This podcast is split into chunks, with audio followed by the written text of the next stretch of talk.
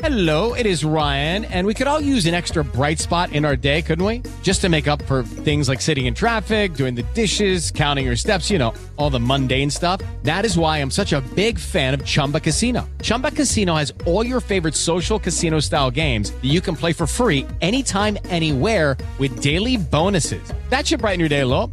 Actually, a lot. So sign up now at chumbacasino.com. That's chumbacasino.com. No purchase necessary. VGW Group. Void were prohibited by law. See terms and conditions. 18 plus. Hello, everybody. This is Marshall Poe. I'm the editor of the New Books Network, and I'd like to tell you that we have a new and improved website. It has two new features that we think you'll love. One of them is a vastly improved search engine so that when you type in keywords, you'll get a bunch of episodes really quick. The other is the ability to create a listener account. And in that listener account, you can save episodes for later listening. So you can create a kind of listening list. We think these features are neat and we think you'll enjoy them. Please visit the site today. Welcome to the New Books Network. Hello, and welcome to another episode on the New Books Network. I'm one of the hosts, Dr. Miranda Melcher, and I'm very excited today to be speaking to Dr. Emily Michelson about her book titled Catholic Spectacle and Rome's Jews Early Modern Conversion and Resistance, just out in 2022 from Princeton University Press, which is an incredibly interesting book about a period in the 16th century where Jews in Rome were forced every Saturday to attend a hostile sermon by Catholic clergy aimed at least on paper, to force the Jews to convert to Catholicism. Um, However, as this book demonstrates, there's a lot more happening um, around these sermons, within the sermons, within the careers of the people doing the sermons. Um, and there's a lot that we can learn from investigating this particular time and place um, about relations between Christians and Jews, about early modern Catholicism, um, and all sorts. So I'm really excited to welcome Dr. Emily Michelson to the podcast to tell us all about this. Thank you, Miranda. I'm absolutely thrilled to be here today. Could we start off, please, with you introducing yourself and explaining why you decided to write this book? Sure. So, uh, I'm a historian at the University of St. Andrews, where I study the history and culture of religion, mostly in Italy, mostly between 1450 and, say, 1700. And the thing that interests me most within that is the question of how religious cultures and societies develop, how they develop cultures of their own, distinct from the cultures of other religions, how different religions interact with each other, and how those interactions change both sides. So, religious groups and how they're influenced by contact with and ideas about other religious groups. I first investigated this pro- this these questions by writing about Catholic preachers during the Protestant Reformation, looking at how they were kind of in a tight spot. The Catholic churches, they're, they're like sort of Christian unity appears to be breaking up all around them. There's a Catholic leadership crisis at the same time. Uh, and there's also a lot of pressure from below, from their um, congregants. Uh, to preach in a certain way, and I was looking at how they navigated all of those pressures. Um, I came to this book um, in the course of writing that book, in, in classic second book fashion, I found a source and thought, oh, this is this is the project for the next book. Uh, I had been reading a lot of Italian sermons, and I came across this one volume of printed sermons to Jews. I had heard about these sermons, these forced sermons to Jews. There's a plaque commemorating them in the Roman ghetto. I had walked by it many times. Um, the book itself was compelling. And the occasion that it was based on, this, these public sermons, uh, was also very compelling to me. But the book also surprised me, this book of sermons, because the content of the sermons was really not at all what I had first imagined it would be. So I started to read a lot about uh, Christian interest in Hebrew and Judaism in this time to try to understand the gap between my own expectations and the sermons themselves. And eventually I realized two things. One is that these public sermons to Jews by Catholics aimed at Jewish conversion, that these sermons had a really important and unique place in the Catholic world, and that they served as a nexus for many other aspects of early modern life. Um, and secondly, that I was particularly well placed to investigate this spectacle and to write this book uh, because I had the training to understand textual sources and history on both sides. Uh, and I felt that it was a story that I could tell compellingly and rigorously. And then I came across a sort of trove of overlooked sermon material and knew that I had uh, a really exciting book and that I had to write it. That sounds like a great kind of combination of things to bring you to the book. Um, and it really highlights, I think, some of the, the particular innovations and strengths of the book, of the different methods and bringing all these things together that I'm sure we'll get into in a bit more detail um, later on. Um, but to kind of start us off or provide something of a foundation for the rest of the discussion, could you also please introduce us to Rome's Jewish community in the period covered by the book? Of course. So, um, this is a period where there are not a lot of Jews living all over. So, in much of Europe, there's a very small or no Jewish presence. Uh, but the Jewish presence is very concentrated in other areas, uh, famously Italy. Uh, Rome has the oldest continuous Jewish settlement in Europe. It's a Jewish community that predates Christianity and has existed continuously since then.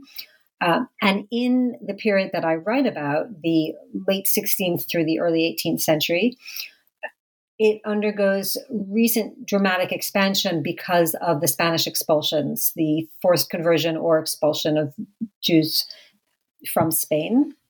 And that means that the community in Rome uh, suddenly gets much bigger and it becomes a much more diverse Jewish community. There are a lot of different synagogues, there are a lot of different ethnic traditions within that. Um, so it is a rapidly growing population um, that reaches about 3,000 people or 3% of the population of Rome. That's not insignificant. Um, and I think really interesting to kind of think about a diverse population, a recently, in many ways, probably traumatized population. Yes. Yeah, lot, lots of internal conflicts going on as well about kind of how do we all live together in this new way, etc. Yeah, um, that's that's not something. It's something that's absolutely true, and um, Jewish historians, historians of Judaism, have certainly written a great deal about it. It's not a factor in my book per se because I'm looking at Catholic interactions with this community, and the Catholic interactions rely on a sort of homogenizing, dehumanizing um, sort of stereotyped vision of Jews, uh, which is something that plays into the sermons a lot. It's something that they are not really able to see. Uh, and there's a fair amount of willful blindness involved in not seeing those things. So, then on this side of the Catholic um, conversion idea, why was the focus on converting Rome's Jews in this particular period? Why did that kind of become such a thing that they focused on? Right. So uh, I will refer you to the Counter Reformation as a big topic, uh, is what happens, right? And the Protestant Reformation, uh, in addition. So there is this sense that, so without reviewing the entire history of both, uh, with which I know your readers will be familiar, um, we're in this period of Catholic triumphalism, Catholic survival, and global expansion and resurgence around the world and really prominently in Europe. And there is this drive to kind of demonstrate how successful the church has become or how much it has been through and how strong it is now despite uh, the fractures of the Reformation. Rome is the seat of Catholicism, both historically and symbolically. Um, and in Rome, Judaism and Catholicism are equally matched. They have equal claims to antiquity and rootedness. And um, there's this sense of, well, I think there are two things going on.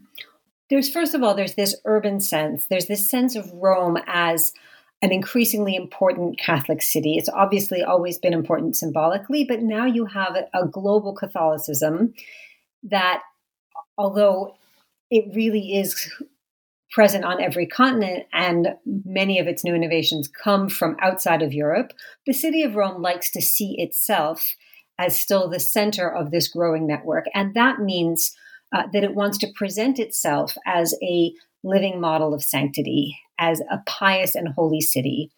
And it cannot do that if it is a city that is religiously diverse. Now, as it turns out, Rome is in fact very religiously diverse, uh, but they want to present themselves as a model of Catholic holiness. And that draw that in itself means that there's increasingly hostile attention towards Jews. So, for example, um, Venice has recently built a ghetto, and then Rome, in the middle of the 16th century, builds another ghetto.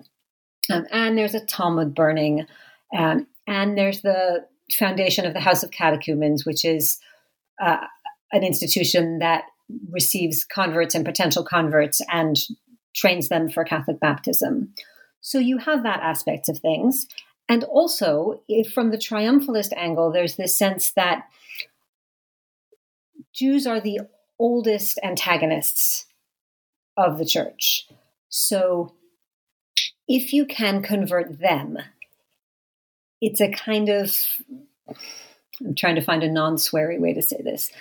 Um, it's a coup, I suppose. It's, yeah, it's a, it's a coup um, kind of with an eye to the Protestant Reformation, right? Both Catholics and Protestants go to some efforts to convert Jews because, like, what that's converting somebody who's a religion that's even older than you are. That's the greatest validation. So there is this sense that um, if you can convert the Jews, then first of all, you've purified your city.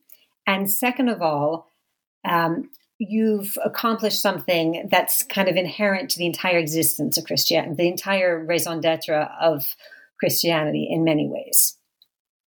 So, but all of these things kind of come together to put a lot of focus on the Roman Jewish community in particular. And all of these, of course, are factors that are generated by the Protestant Reformation, by Catholic resurgence, um, and not necessarily by anything that the Jewish community has done itself, except that it is also growing in this period. And so it is more populous and more visible. And there, are, as you already said, there are very few other Jewish communities in Europe. Um, so there's probably not many other places that one, the Catholic Church, could do this kind of thing.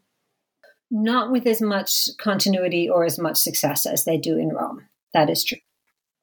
So, what then can we learn given kind of this wider context that's not really in response to what the Jews have done? It's kind of because of these wider factors.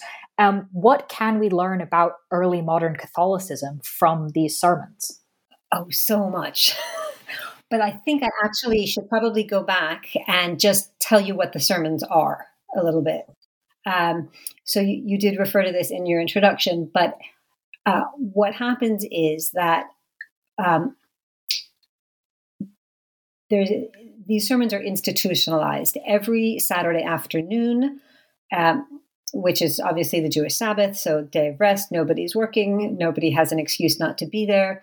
Um, they set up these public sermons that take place outside of the ghetto, um, and they bring in a preacher, and he preaches for an hour or two on why rabbinical interpretations of the Bible are wrong and why Christian interpretations are correct. Um, and these sermons take place in public. They are attended not only by the Jewish community, but they're also attended by the neophytes and catechumens who are studying to convert from Judaism to Christianity they are also attended by local Roman citizens. Uh, I have read diaries where people say, Today I went to the sermon in St. Peter's, and the week before I went to the sermon to the Jews.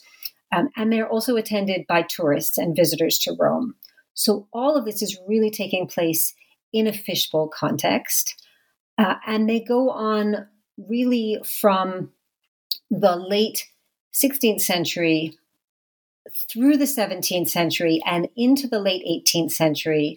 And they're really, um, they kind of fall off at the end of the 18th century. They're revived in the 19th, and they're not actually abolished until the middle of the 19th century on the eve of Italian un- unification.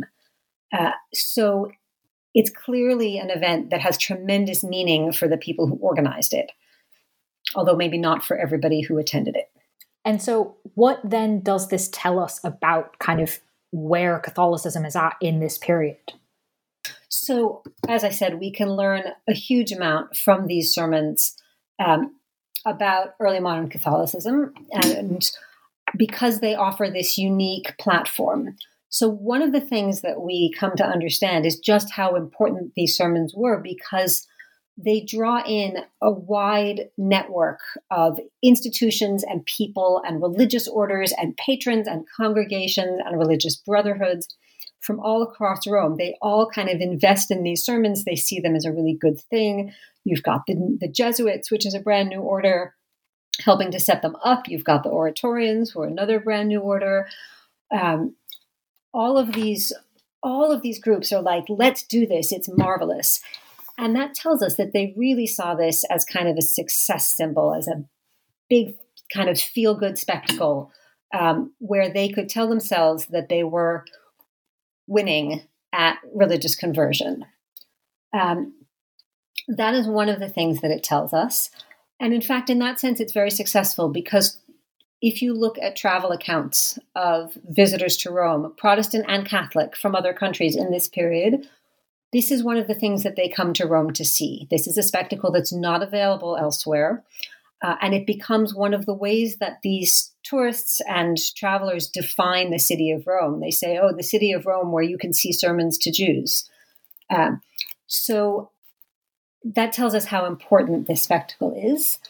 Um, it also tells us that there aren't a lot of opportunities within the kind of Catholic liturgical system, within um, sort of Catholic ritual life. There aren't a lot of opportunities for sitting down and thinking about who are we now after the Council of Trent, after the Counter Reformation, after global expansion, uh, after the Protestant Reformation? What does our religion look like now?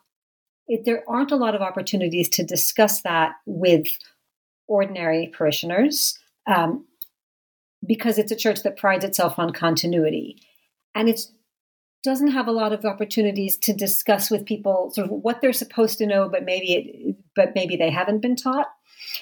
Um, and these sermons kind of address all of those gaps.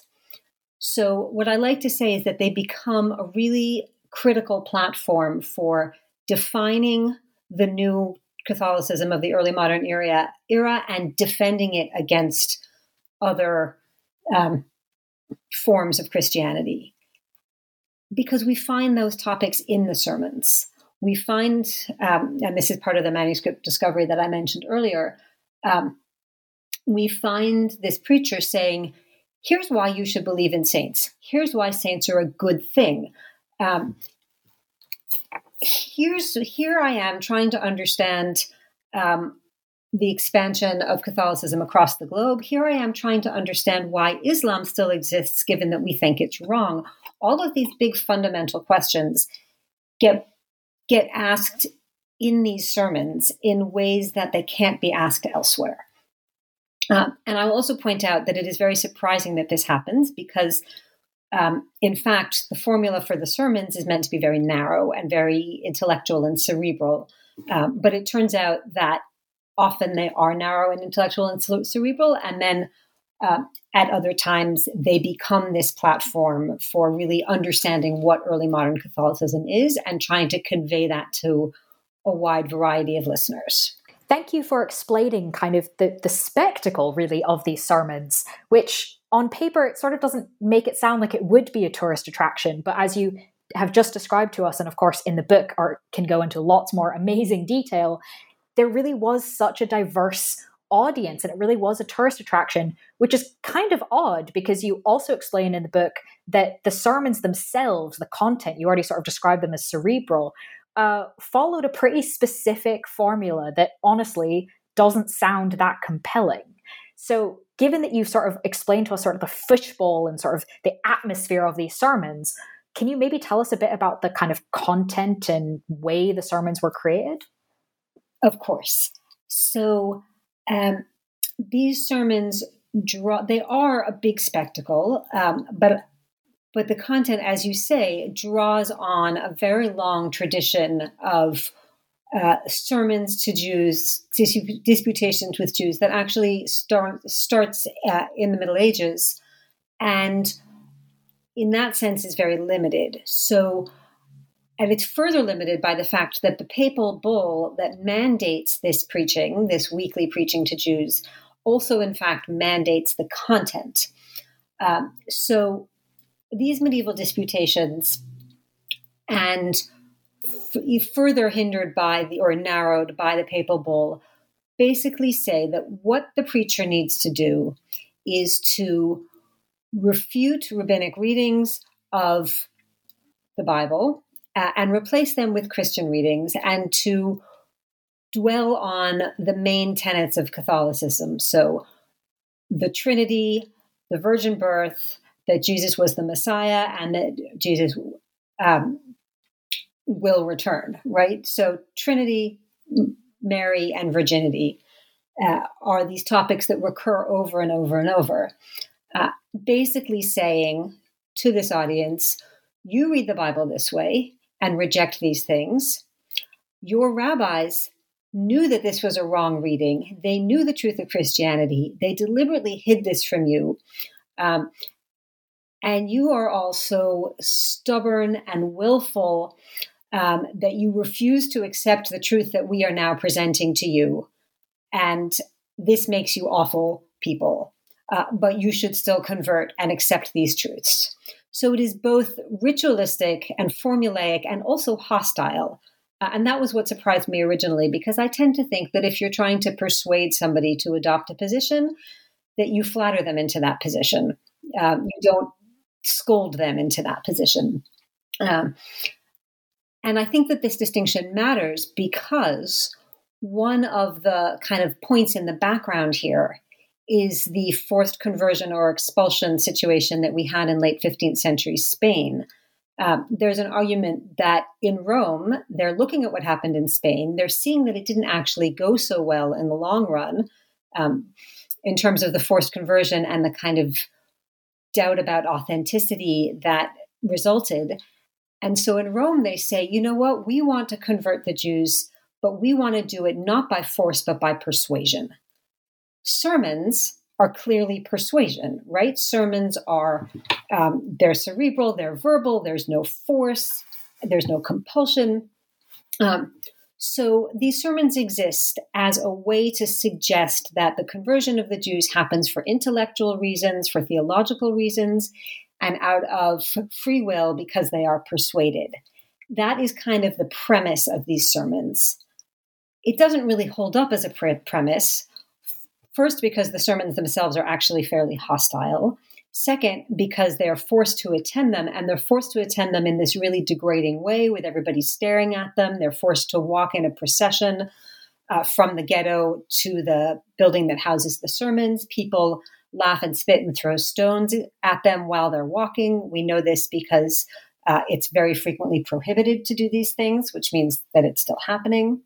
Um, and these sermons also mask a huge conversionary campaign that is, in fact, much more violent um, there are sort of forced offerings of unknown of unborn children. There are midnight raids on the ghetto. Um, there's a lot of hostility, and so this whole concept of conversion by persuasion, which these sermons embody, is actually, I think, meant as a kind of mask to hide a much more um, multi pronged and um, hostile campaign to convert the Jews, or at any rate, show that you've tried as hard as you possibly can to convert them. Mm. Mm-hmm.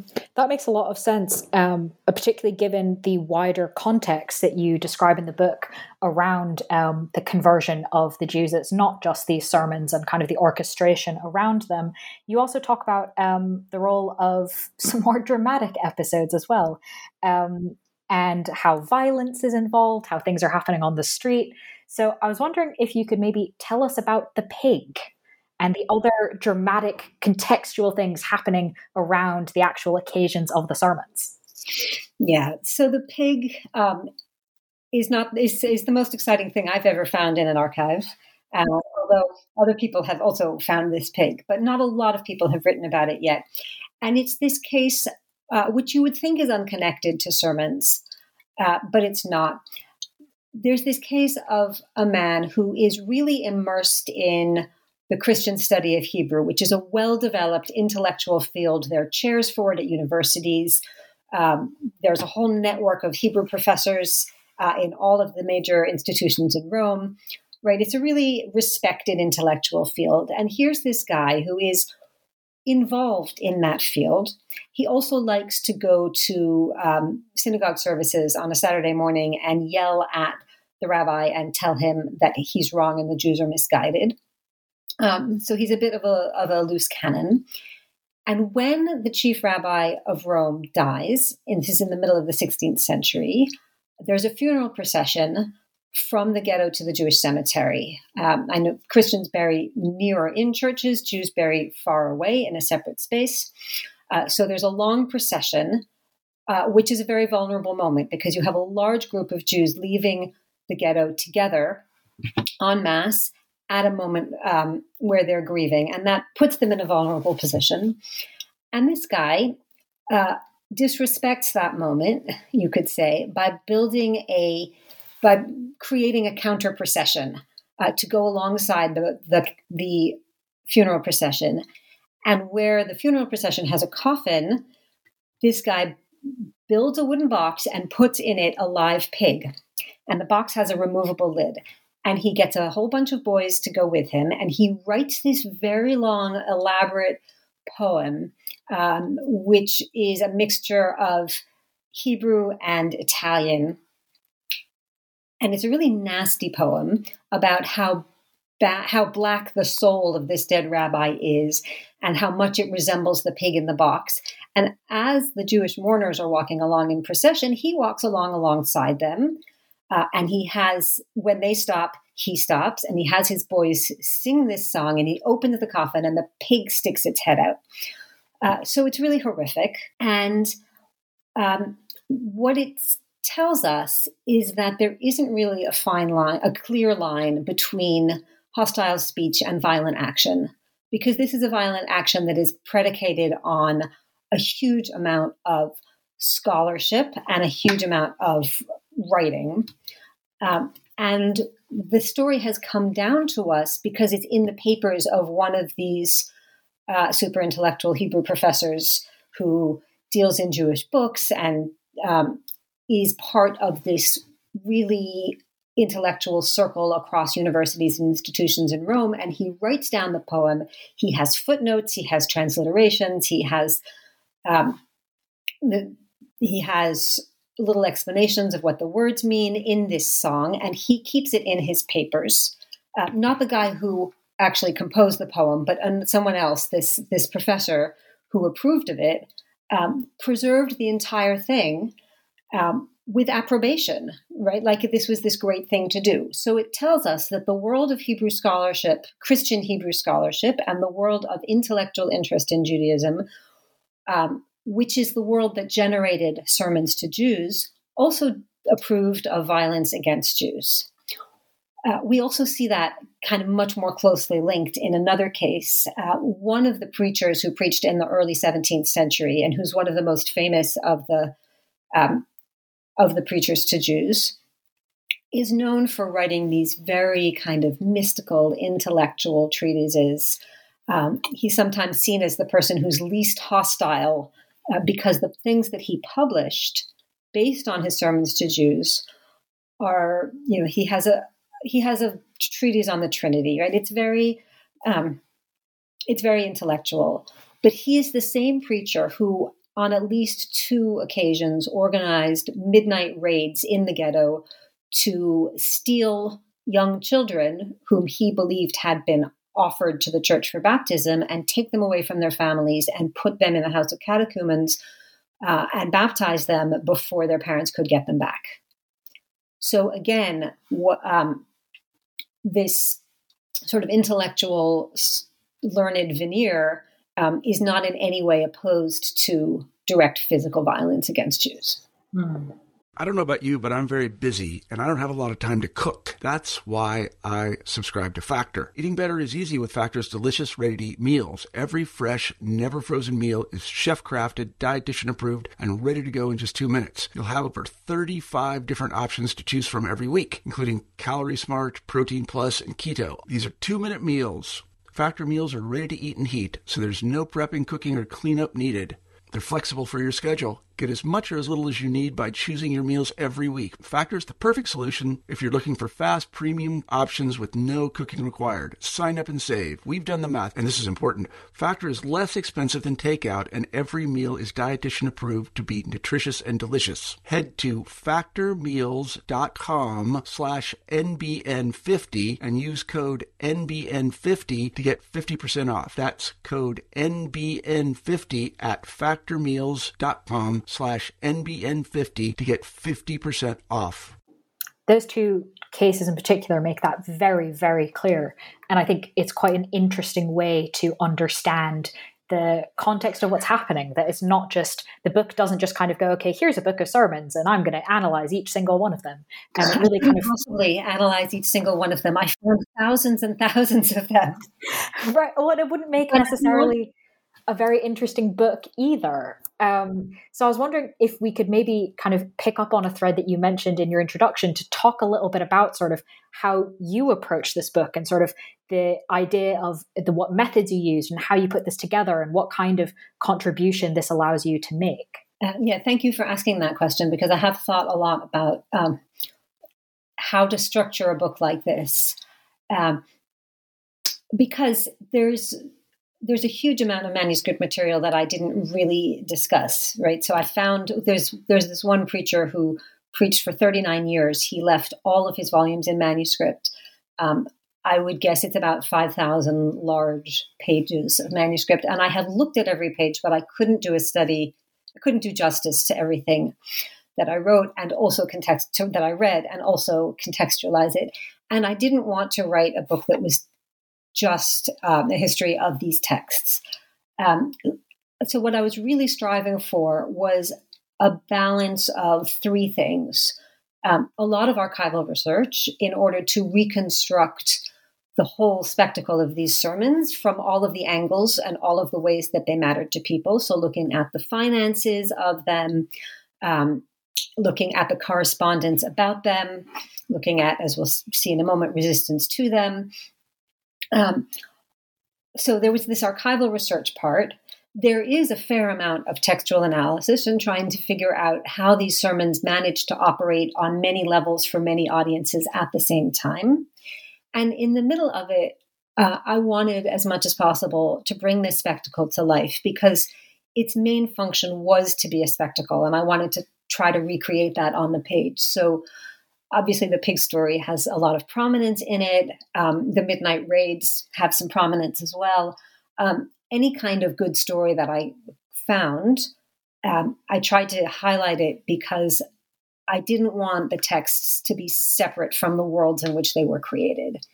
Um, lots of historians find ways to do this, uh, but I'm really proud of how it came out in my book.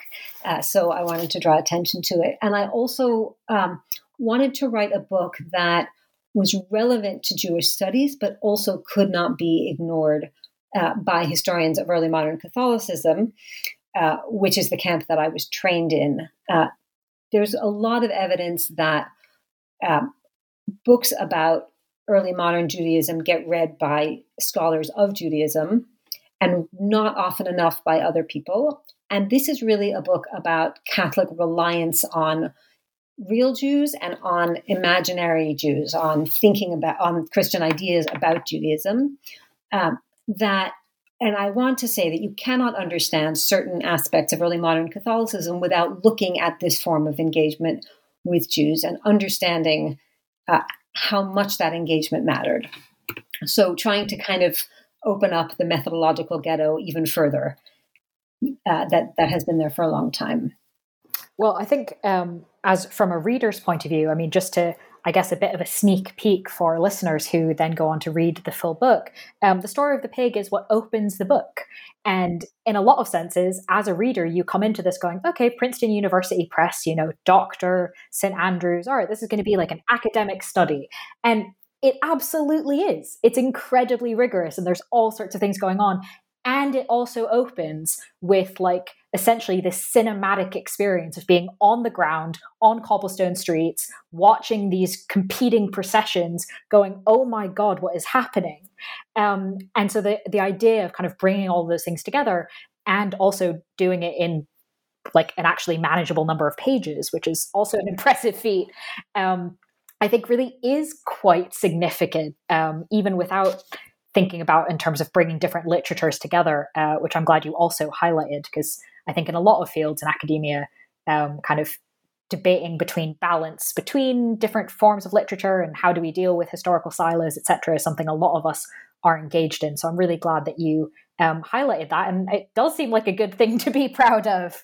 Um, and I think that a lot of us can learn from just from a purely kind of practical sense. Thank you for that. Um, could I add another thing that I'm proud of?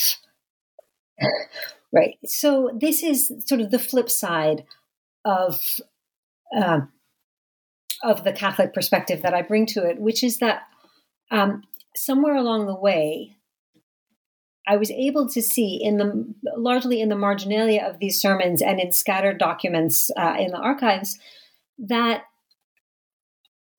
the Jewish audience and the Jewish community of Rome 100% resisted these sermons in every way that was available to them consistently over the entire period. And that's a story that had not been told really fully before. Um, the sermon, we know that there was a lot of resistance to the first preacher who ever tried this. And there's some, in, there's a fair amount of knowledge about some of the 18th century attempts.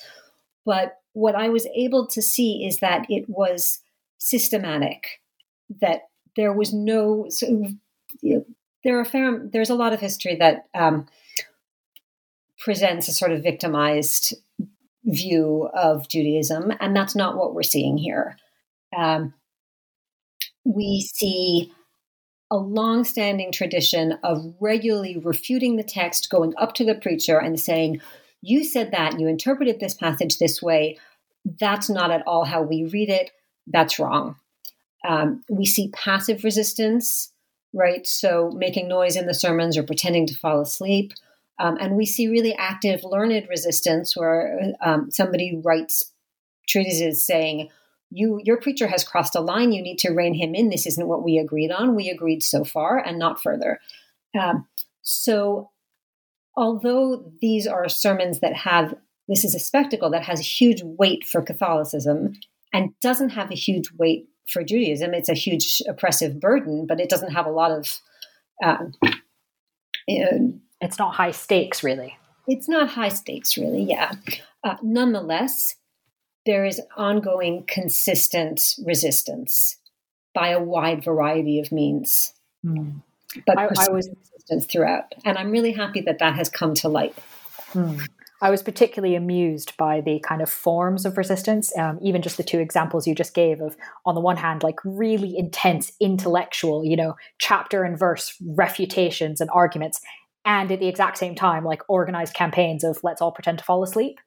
Um, which was really kind of clearly demonstrated the idea of kind of using all of the options of types of resistance, that right. it wasn't just left to like three rabbis or something. Right, which means it's across the community, right? The more learned and the less learned. Yeah, which was quite interesting. Um, but I'm wondering if you can maybe tell us a little bit more about kind of, um, although it wasn't high stakes sort of theologically for the Jewish community, um, as you've just mentioned, it was obviously a massive oppressive burden to be forced to go do this. Um, though not every member of the community had to go every week, it was still a really long standing thing. As you said, it went all the way until Italian um, unification. So I'm wondering if you can tell us a bit more about kind of the price that was paid by the community to kind of be the center of this spectacle. Yeah, so um, the price in some ways is literal. This is funded um, by Jewish money in the sense that um, they are forced to put up the money for the benches that they sit on, um, for use of the space, uh, and when they are when they the, there's this sort of coercive environment around the sermons where, as I said, they have to march in procession uh, and with this jeering, mocking crowd. And then when they get to the sermons, there's a guy at the door. He's quite often a convert who knows the community, and he has a list of that week's rota of who's supposed to be there because on, there's a there's a whole system of which synagogue is going to send how many people that has to be submitted in advance with a list of names. Um, and somebody at the door has that list of names and he checks them off against the people who come in the room. So you can't send a substitute, you can't skive and not go that week. If those things happen, then there's a fine imposed, and that fine goes directly to the House of Catechumens to fund Jewish conversion and um, and new converts. So um, there is an emotional price to pay, and there is also a um, a financial price to pay, and there is the price of being consistently and publicly degraded. Um, on top of all of these other degradations, this increasingly crowded ghetto, the fact that um, they're kind of exposed to the the vagaries of the Tiber River, which they live right on, um, the Talmud burning, the increasingly repressive legislation, and the increasing kind of violence around the House of Catechumens and this process of um, forced, not forced baptisms, right? Or dubiously unforced baptisms. Um, and all of that kind of comes to a head here because it is the most repetitive and most public of these forms of oppression. That's rather a lot of prices um, for a community to pay, especially over such a sustained period of time. Um, and but also in a lot of ways really highlights um, something you said right at the beginning of the idea of the book is to bring both sides together in conversation, not just telling the Catholic side of this or just the Jewish side of this, um, but both, and also kind of the points at which they meet and what that friction uh, both kind of was doing, but also literally what it was like. And those kind of details of like the convert stood at the door checking people off the list, um, you know, tells us a lot in terms of literature and scholarship, but also is very evocative. You know, we can imagine visually what that looked like and what that must have perhaps felt like week oh, after week, year yeah. after year. I forgot to say, he goes around with a stick beating people up if they um, if they resist, if they fall asleep, if they appear not to be listening, he hits them. Yep. So that's a, another price to pay. Yep. Yeah, it's another price to pay. yeah. Um, um, well, we've we've talked rather a lot about this book, and there, I think listeners um, can understand kind of why I was so excited to discuss it. There's a lot of different things um, going on here, um, but you also are working on a number of other things. So before I ask you to briefly tell us about perhaps your next project, um, is there anything else you'd like us to know about the book? Um, it's reasonably priced. That's a great thing to add. Um, um, it's a fantastic cover. I, I love the cover. Um, it kind of encapsulates everything that I wanted, um, sort of all of the emotions um, it's the cover is, is of the painting that people in the room would have been looking at during the sermons, and it says a lot about spectacle and about positioning. Um, I'll just tell you that to tempt your listeners to go have a look at it. Um, Perfect. Um, yeah. While, while they while they think about that, um, is there anything you are able to maybe tell us or tease us about about what you might be working on now or next? Um, so, the main promise that I can make is that it is not a third book about sermons, having written two, uh, but I am certainly uh, remaining interested in these moments of interfaith encounter, moments where religious cultures shape each other. Um, and I'm increasingly interested in the role of space and mobility uh, in that process. So, how the space you're in defines the interactions that you've had and the context that you bring to to each interaction. Um, and that was inspired in large part by these processions of Jews walking to the sermon, and likewise by um, the processions that Roman citizens take around the city and kind of make it into a devotional landscape. Um, so, how those sorts of actions influence people's understandings of their of their religious traditions, not simply in Rome, but much more broadly. Um, so that's that's all I can say about it right now. Um, that sounds very is, interesting. Yeah, it's at the exciting new phase. well, thank you for sharing that little teaser with it uh, with us, um, and best of luck with that project. While you are off investigating, um, listeners can read the book that we've been discussing, which, as a reminder, is titled Catholic Spectacle and Rome's Jews Early Modern Conversion and Resistance, just out in 2022 from Princeton University Press. Dr. Emily Michelson, thank you so much for being with us on the podcast. Miranda, thank you very much. It was really a pleasure to talk with you.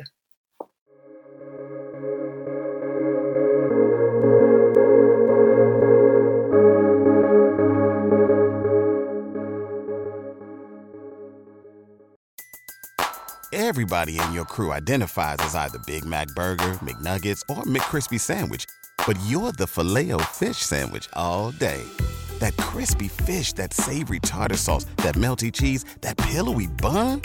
Yeah, you get it every time. And if you love the filet of fish, right now you can catch two of the classics you love for just $6. Limited time only. Price and participation may vary. Cannot be combined with any other offer. Single item at regular price. Ba da ba ba ba.